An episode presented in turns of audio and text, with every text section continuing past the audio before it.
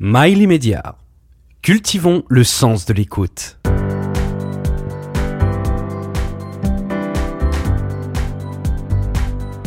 Bonjour Thomas Hervé. Bonjour Céline. Bonjour Stan. Bonjour Céline. On se retrouve aujourd'hui sur le plateau de Liberté d'entreprendre, comme chaque semaine. Et aujourd'hui, alors on va essayer de ne pas s'endormir. On reçoit Thomas Hervé, le fondateur de Wopilo. Wopilo, je ne sais pas si vous connaissez, mais ce sont les oreillers. Oui.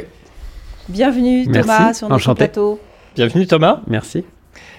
On va donc s'entretenir avec vous et ça va être amusant. Et en effet, on ne va pas s'endormir, je crois. Ouais, c'est l'heure de la sieste pourtant. En général, c'est l'heure à laquelle je fais une petite sieste. Très bien, avec plaisir. Et le sujet, en fait, est super intéressant. Nous concerne tous. Alors juste pour situer un peu auprès de nos auditeurs qui vous êtes, vous avez fait l'EM Lyon, vous avez commencé votre carrière dans la banque et très vite, vous êtes tombé dans le monde de l'entrepreneuriat en créant Calgati, une expérience dont vous nous parlerez peut-être un peu. Et vous avez ensuite créé assez vite Wopilo, la révolution de l'oreiller. Depuis, plus personne ne dort, hein. Tout le monde reste éveillé. En tout cas, la journée, vous allez nous en dire un petit peu plus. Oui, alors je suis Thomas, j'ai 37 ans. Je pense aujourd'hui aussi, ce qui me caractérise, c'est que j'ai deux enfants qui ont 8 mois et plus de 4 ans. J'ai un parcours assez traditionnel dans les entrepreneurs français. C'est-à-dire que j'ai fait une école de commerce, j'ai commencé en finance, j'ai fait 3 ans dans un fonds d'investissement. Qui ne m'ont pas apporté suffisamment de satisfaction d'un point de vue professionnel ou de stimulation. Et je pense que j'ai toujours eu envie d'être entrepreneur, vraiment depuis toujours. J'ai toujours eu des petites expériences, que ce soit même à l'école primaire où je gagnais des billes, je les revendais, pareil avec les POG à l'époque. Enfin, j'ai toujours eu cette envie d'entreprendre. Et donc, j'ai quitté la finance fin 2012, donc c'était il y a presque 10 ans déjà. Je fais une première expérience sur le Made in France, le prêt-à-porter très qualitatif pour hommes, dont la marque s'appelait Calgati, où j'ai beaucoup travaillé sur le produit avec les ateliers et j'ai fait mes premières armes dans le marketing digital. C'est une expérience qui m'a appris beaucoup, j'étais tout seul. Quasiment tout le temps, avec certaines personnes, des personnes d'atelier, avec des personnes qui m'ont beaucoup aidé aussi sur le développement de produits, mais qui n'a jamais décollé commercialement. Et donc, j'ai appris beaucoup pendant cette période-là. Qu'est-ce que vous avez appris de cette période ? J'ai appris à tout faire. J'ai appris à tout faire tout seul. J'ai appris à monter un site internet, à aller voir des ateliers, à les convaincre de travailler pour moi, à améliorer les produits qu'on proposait, à faire un dossier de presse, l'envoyer à des journalistes, à écrire à des blogs pour qu'ils publient sur ma marque, à faire des campagnes sur Facebook. Bref, j'ai vraiment appris tout ce qu'on pouvait faire dans le digital et dans le produit quand on est tout seul. Bien sûr, aujourd'hui, c'est bien différent. Et surtout, à l'époque, on n'avait peut-être pas aussi tous les outils et toutes les plateformes disponibles pour faire de l'e-commerce. Ça, c'est quelque chose qui a beaucoup changé entre 2012 et 2022. Et donc, j'arrive à la fin de cette expérience Calgati qui ne se passait pas très bien d'un point de vue commercial.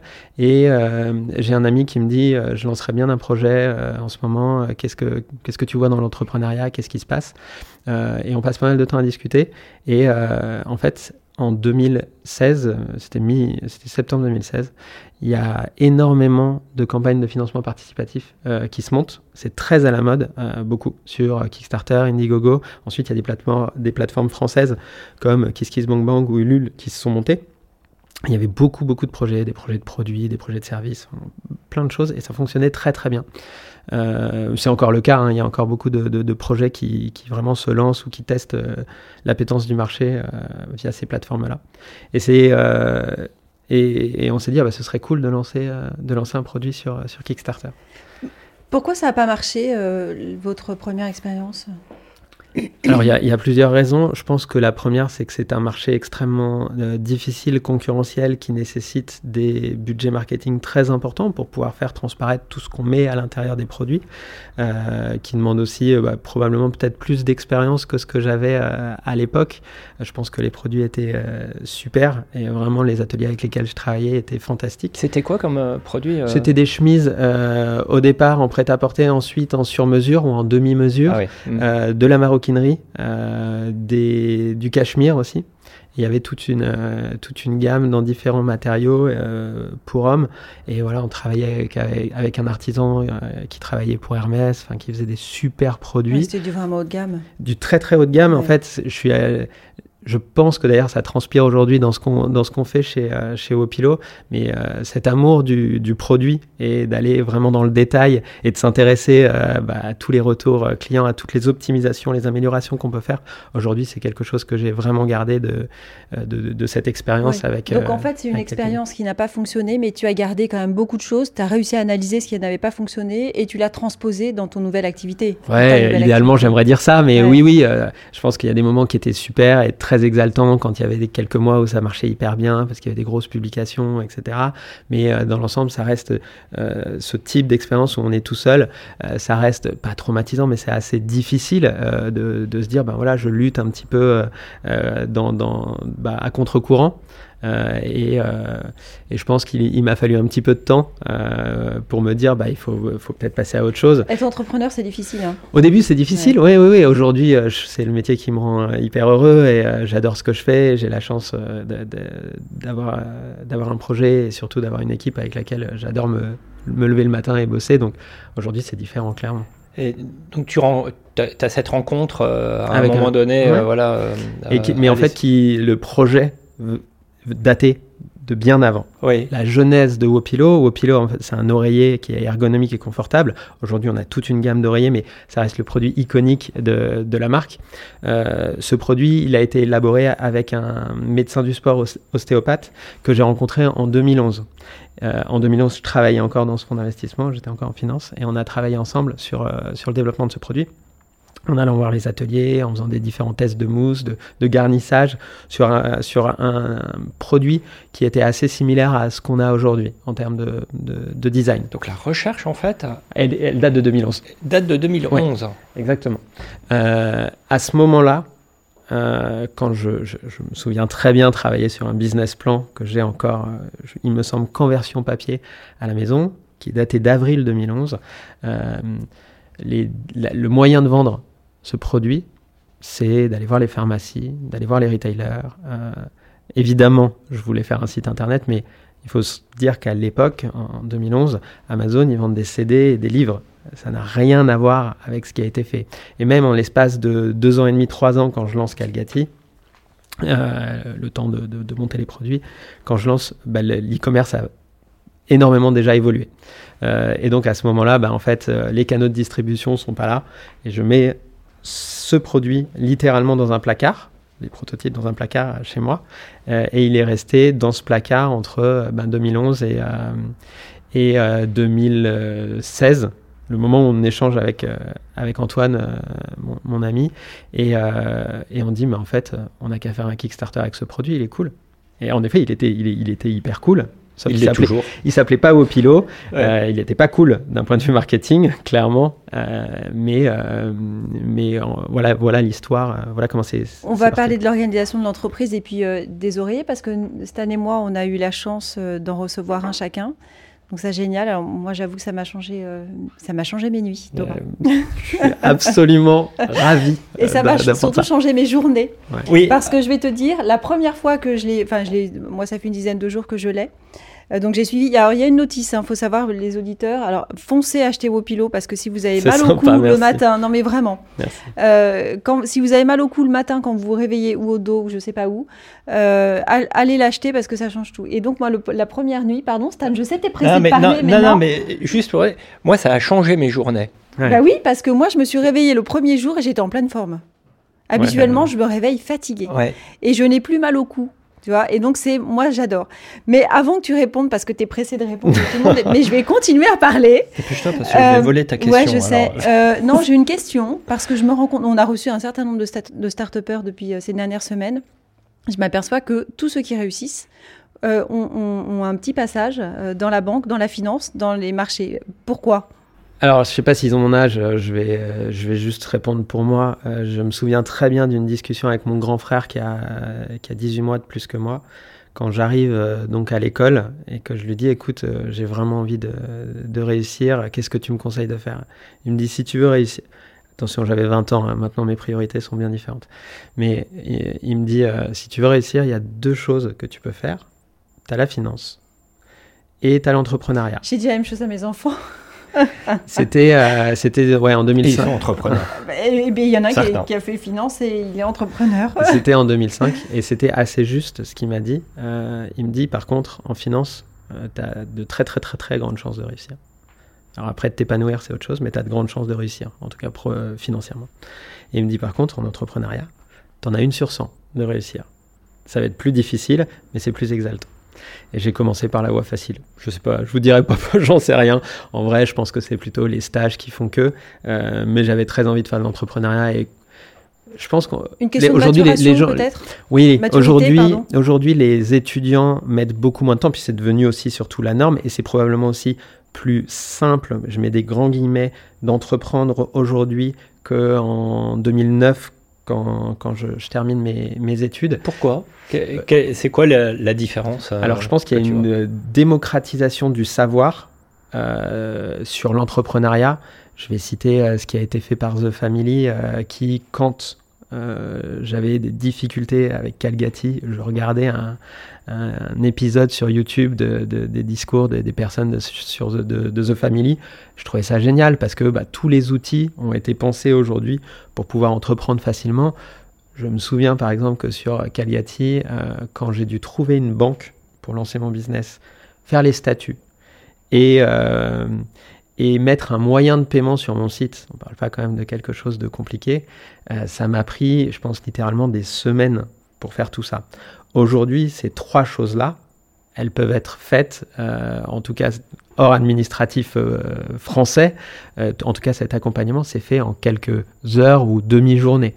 Donc aujourd'hui, c'est vrai que les outils, et puis surtout, je pense, l'attrait de l'entrepreneuriat est totalement différent. Enfin, en tout cas, on voit beaucoup plus de choses aujourd'hui sur l'entrepreneuriat. Alors, il y a des outils plus simples, mais est-ce que il est quand même plus simple aujourd'hui de créer une société même... Alors, tu parlais de l'administratif. Est-ce que c'est plus direct, c'est plus... Ah oui, tout est beaucoup plus simple. Oui, même la gestion des salariés. En fait, toutes les startups qui sont arrivées ces 5 dernières années, on les utilise toutes. Hein, Payfit, Alan, Conto, tous ces services-là, c'est génial. Enfin, c'est vraiment quelque chose c'est des barrières qui sautent très vite. Bon, ça, c'est top. Il y a quelque chose qui m'a beaucoup intéressé, c'est cette fameuse précommande. Tu as démarré ton activité, le produit physiquement n'existait pas, il était conçu. On avait des protos. On avait des protos. On avait 50 protos pour nous, pour des journalistes aussi, qu'on offrait à certains journalistes, ouais. Et pour des clients, pour des amis testeurs, etc. Donc, on avait 50 protos physiques. Et donc, tu démarres, hein, grâce à une plateforme dont tu vas peut-être nous parler, une précommande de 1700 oreillers, alors que tu n'avais pas trop marketé le produit, il n'y avait pas eu trop de communication. Je vais résumer. Donc, du coup, comment tu arrives à vendre ces 1700 Exactement. Merci, Céline. Ouais, straight to the point. Et puis surtout, comment tu arrives à les fabriquer en un temps rapide ou pas, d'ailleurs? Pas si rapide que ça, en fait. C'est la timeline, il faut la prendre dans son ensemble. On n'a pas lancé cette campagne Kickstarter en décidant, je crois que c'était fin mai, il me semble, 2017, et on dit allez, on fait ça en une semaine et on lance. Il y a eu plus de 6-8 mois de préparation de cette campagne. Donc en fait, on se dit ah super, ils ont vendu autant, mais en fait, il y a tout le délai de préparation en amont qui comprend vraiment toute la chaîne globale du lancement d'une marque. À la fois dans la com, dans le branding, dans les contenus qu'on a pu proposer sur cette page, dans la partie produit. Donc, on avait évidemment un atelier. Excuse-moi, Thomas, je t'interromps, oui, tu dis on. Avec Antoine. D'accord. Donc, vous êtes cofondateurs tous les deux. Alors, Antoine, il est parti 2 mois après la campagne de financement, avant que les oreillers soient livrés. C'est dommage. Pour différentes raisons, je pense que c'est la vie aussi des entrepreneurs. Et donc, moi, ensuite, j'ai fait 6 mois tout seul jusqu'à la levée de fonds qui m'a permis d'embaucher les premières personnes de l'équipe ensuite en 2018. Donc, cette précommande se passe super bien. On la lance et en fait, on la lance. Il y a c'est encore le cas aujourd'hui, mais il y a en fait des éléments qui sont très cadrés, qui sont très formalisés sur la réussite d'une campagne de financement participatif. Notamment, être certain d'atteindre son objectif très rapidement, en quelques heures. Et donc, nous, on avait vraiment travaillé là-dessus. Notre objectif, il me semble que c'était 10 000 ou 20 000 euros. Et on l'a atteint en, je crois, 2 heures, 3 heures. Parce qu'on avait travaillé sur une base de prospects en faisant des publicités sur Facebook en amont. Les premiers acheteurs des oreillers avaient un prix préférentiel. C'est vraiment comme ça que fonctionnent les campagnes de financement participatif. Et donc, on a atteint cet objectif très rapidement, ce qui a pu créer derrière de l'engouement. Et on a activé les différents canaux qui existent sur les campagnes de financement participatif pour réussir derrière. Et c'est vrai que la campagne a très bien marché. Je pense parce qu'on a activé les bons leviers marketing, mais également parce que le produit avait un fort attrait et venait vraiment résoudre une problématique. Et aujourd'hui, c'est encore le cas. J'ai envie qu'on parle un petit peu de la levée de fonds, Thomas, parce que tu sais que Liberté d'entreprendre, c'est pour expliquer aux auditeurs aussi comment eux les aider à fonctionner, à faire une levée de fonds, à les aider dans leur quotidien. Comment ça se déroule une levée de fonds ? Est-ce que tu peux nous raconter ? Je pense que ça se prépare déjà. Non, mais ça se prépare beaucoup. Quand on termine la campagne Kickstarter, c'est très bien, mais si on déroule le BP, qu'on met tous les frais d'expédition, la production, etc., il ne reste plus rien par rapport à tout ce qu'on a dépensé en marketing avant et le prix des produits, etc., le site internet. Donc en fait, techniquement, il n'y a rien sur les comptes. Et donc, pour se développer, et pour le coup, c'est quelque chose que j'avais pu expérimenter avec ma première expérience, il faut des fonds pour pouvoir recruter les bonnes personnes et ensuite pouvoir développer la gamme, faire du marketing, développer les compétences en interne. Donc, fort du succès de montrer qu'il y avait un market fit avec cet oreiller, ça a été beaucoup plus facile pour nous d'aller voir les investisseurs et de leur dire voilà, regardez en 30 jours ce qu'on a réussi à faire from scratch. Aujourd'hui, avec plus de moyens, on risque d'être capable de se développer.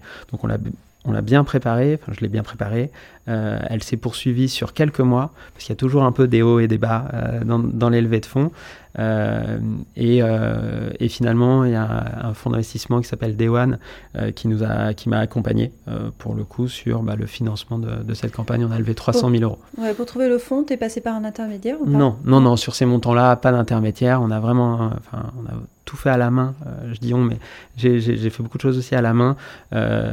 Contacter les différents fonds, on en apprend aussi un petit peu, des business angels.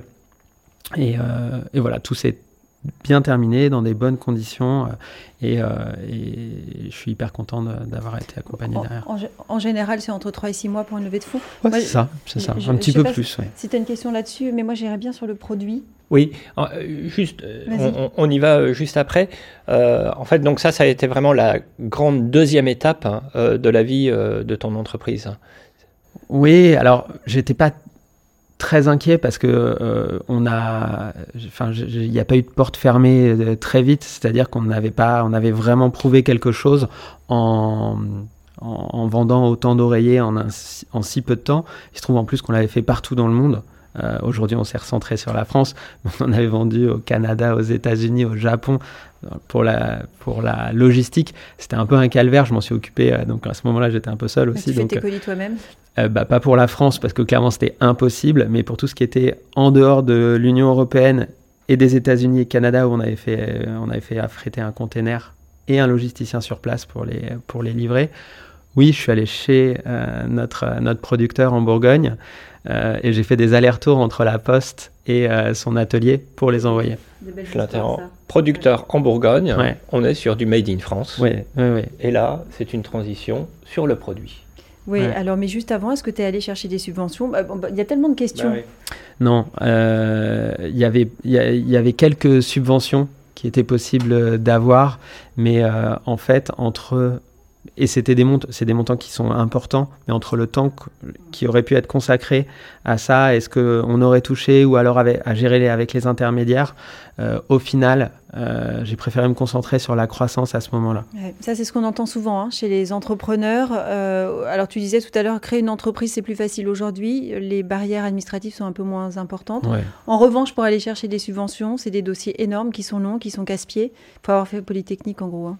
Là, je peux même pas répondre parce que le fait est que c'est un sujet vraiment administrativement qu'on a mis de côté parce que justement, il nous paraît très compliqué et on a des problématiques aujourd'hui qui sont... Il y a encore des choses à faire, des programmes à faire en France. Oui, après, je trouve qu'il y a vraiment, je trouve qu'il y a des progrès ces dernières années sur la gestion numérique de beaucoup de choses et même certains services, des services que j'ai pu avoir sur des problèmes administratifs, sur l'alternance. Ça s'est hyper bien passé, la personne connaissait parfaitement ses dossiers, je l'ai eu très vite au téléphone. Enfin, clairement, ça va dans le bon sens par rapport à ce qu'on a pu connaître avant. Alors, enfin, on arrive, ça y est, sur le produit. Stan est content. Alors, moi, bon, tout à l'heure, je disais, moi, depuis, je dors bien.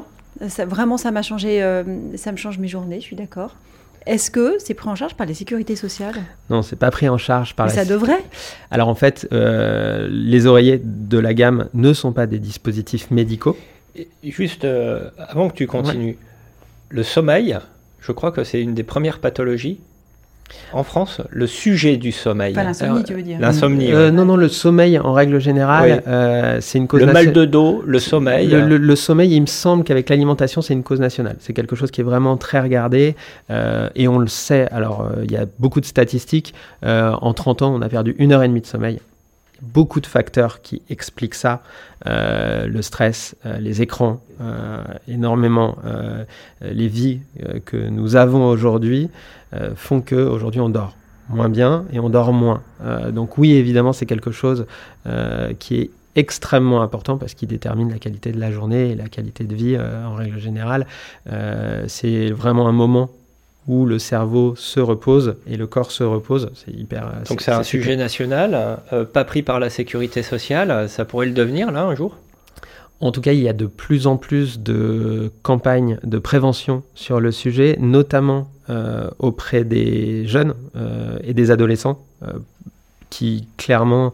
la génération actuelle passe beaucoup de temps sur les réseaux sociaux, sur leur téléphone, et clairement ça a un impact sur la qualité de leur sommeil. Donc il y a de plus en plus à faire. Évidemment, moi je serais l'homme le plus heureux si on en faisait encore plus, parce que c'est primordial, mais on souffre tous à un moment de nos vies du manque de sommeil, que ce soit quand on est étudiant, que ce soit, et là je vais parler de mon cas, quand on est jeune papa, jeune maman a fortiori encore plus, que ce soit ensuite quand on peut avoir des douleurs qui peuvent être liées au cervical, les maux de dos qui empêchent de dormir, et après, je suis désolé, ça dépeint, il y a des gens qui dorment très bien, il y en a beaucoup et tant mieux, ou alors après c'est l'apnée du sommeil qui est aussi un énorme sujet aujourd'hui, qui est complètement sous-diagnostiqué et qui avec tout ce que tu dis, ton marché en France, il est évalué à combien ?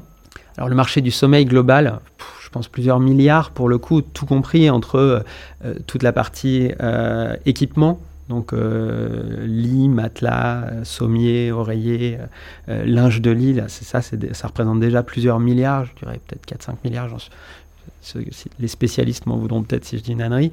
Après, tout ce qui va être lié du domaine du médical ou de la pharmacie ou de la parapharmacie, là c'est pareil, ça représente plusieurs milliards. Il me semble que les compléments alimentaires, il y avait des reportages à la télévision sur Capital sur ces sujets-là. Tout ce qui va être mélatonine, etc. C'est des compléments alimentaires, on parle de plusieurs milliards de... Tu as combien de modèles d'oreillers, Thomas ? Et alors, pourquoi tu en as plusieurs ? Parce que je sais que tu en as plusieurs. Oui. On en a 3 dans notre... je dis ça en plus, je dis des bêtises. Non, mais on en a 3 pour les adolescents adultes, qui sont adaptables à tous. Aujourd'hui, tous nos oreillers sont adaptables ou ajustables. L'idée, c'est vraiment qu'ils puissent convenir à tout type de personnes, et on en a un pour les enfants. On a lancé aussi très récemment un coussin multiposition qui permet de le prendre contre soi, de le mettre entre ses jambes, de le mettre derrière son dos, en cale-nuque. On appelle Wonder Pillow, qui est vraiment un coussin qui n'est pas dédié à être mis sous la tête, qui est là pour améliorer encore la position de sommeil. Donc on va venir essayer, et c'est le cas, on travaille encore sur un produit qui va être lancé dans quelques jours, si je dis pas de bêtises, à élargir la gamme, non pas pour multiplier les matières ou multiplier, mais plutôt pour apporter à chaque fois une réponse à un besoin bien précis. Quelle est la durée de vie d'un oreiller, ou tous les combien faut-il le changer ? Excellente question. On ne les change pas assez. Non, mais c'est vrai, parce que ça me permet de faire de l'évangélisation sur le sujet. Je crois qu'en moyenne, en France, un oreiller est changé tous les 5 ans. Quand techniquement, il devrait être changé plutôt tous les 3 ans, 2 ans et demi, 3 ans. Il y a 2 aspects. Un aspect sanitaire. Au bout d'un moment, il y a des acariens qui s'accumulent. Vous pouvez le laver, vous pouvez avoir des sous-tais. Ça reste un endroit sur lequel on pose un tiers de notre vie, notre tête. Donc, c'est clairement un endroit où... Et puis tu verras bientôt, les enfants vont grandir, il y aura les poux. Il y a les poux. Alors, merci Céline. J'ai envie de dire, c'est déjà fait. On l'a eu là il y a quelques semaines. Mais donc on a ça. Puis après, on a aussi un aspect mécanique, c'est-à-dire que les fibres ou les plumes à l'intérieur viennent s'abîmer. Et donc, il y a une notion ensuite de devoir le changer, de devoir le recycler. On peut réutiliser les fibres. Il y a tout un cycle qui existe en France, avec Ecomobilier notamment. On est partenaire avec eux, et donc ils recyclent les fibres qu'on peut ensuite réutiliser. Et donc voilà, ce serait plutôt 2 ans et demi, 3 ans. Et évidemment, il faut faire attention à tout le cycle de vie de l'oreiller. Il y a une question qu'on n'a pas posée, c'était au début, qui me paraît intéressante. Pourquoi le nom de Wopilo, et est-ce que tu l'as déposé ? Oui, alors bien sûr, tout est déposé dans plusieurs pays. Le nom de Wopilo, ça a été hyper difficile de trouver un bon nom, sans que ce soit trop cheesy, sans que ça fasse trop start-up. Le fait est que quand on lance cette campagne Kickstarter, en tout cas quand on réfléchit à ça, on veut un nom international. En oreiller, en anglais, oreiller se dit pillow, et on s'est dit wow, pillow, et voilà comment c'est né. Et on s'est dit non, mais en fait c'est même un trick graphique, on a mis le W devant, on a repris le O, ça fait wow pillow, et voilà comment c'est né. Bon, c'est génial. Wopilo qui révolutionne, les oreillers qui révolutionnent votre journée. Un petit exercice difficile, 40 secondes pour la carte d'identité de ton entreprise. Alors je vais commencer par notre mission. Wopilo, notre mission, c'est d'innover dans le respect de la planète pour améliorer les nuits de millions de personnes.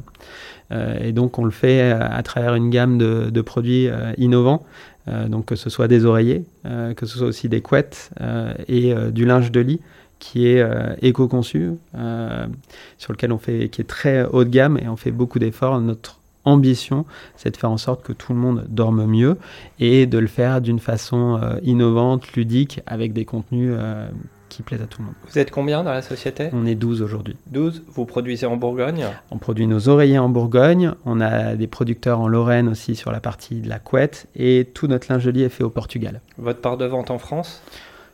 Ça dépend sur quel type de marché. Sur l'oreiller, trop faible. Sur l'oreiller en ligne, à plus de 50 €, plutôt pas mal. donc voilà, ça dépend vraiment de quel marché on prend. Moi, je voulais dire, bientôt, on ne dira pas j'ai besoin d'un oreiller, mais où est mon Wopilo ? Exactement. C'est ce sur quoi on travaille tous les jours. Et dans 10 ans, Wopilo ? Dans 10 ans, Wopilo, je pense qu'on vendra probablement des oreillers dans tous les pays du monde. Voilà. Et on fera dormir des millions de personnes en continuant d'innover, et toujours dans le respect de la planète. Merci beaucoup Thomas. Merci beaucoup. Merci pour cet entretien. Merci Céline. Merci de faciliter nos vies et nos journées. Donc un nouveau produit qui va sortir très bientôt. Plusieurs nouveaux produits. On guette ça sur internet. Sur wopilo.com, où on fait tout notre chiffre d'affaires, où on accompagne tous nos clients, où l'expérience client est exceptionnelle. On n'a pas eu le temps d'en parler, mais ça fait vraiment partie des piliers de la réussite. Puis j'en profite évidemment pour remercier toute l'équipe qui fait un travail incroyable. C'est elle qui mérite tout le crédit de Wopilo. Bah, la prochaine fois, tu viens avec une photo de l'équipe, et puis comme ça, plaisir. Tout le monde pourra les rencontrer. Ah, ouais, voilà. Ouais, avec plaisir, ou avec toute l'équipe. Merci Thomas, merci Céline. Merci à vous tous qui nous écoutez. Et n'oubliez pas de liker et de laisser vos commentaires. Merci beaucoup. À très bientôt et pour un prochain épisode de Liberté d'entreprendre. Ciao, merci, ciao. Merci Thomas, merci Stan.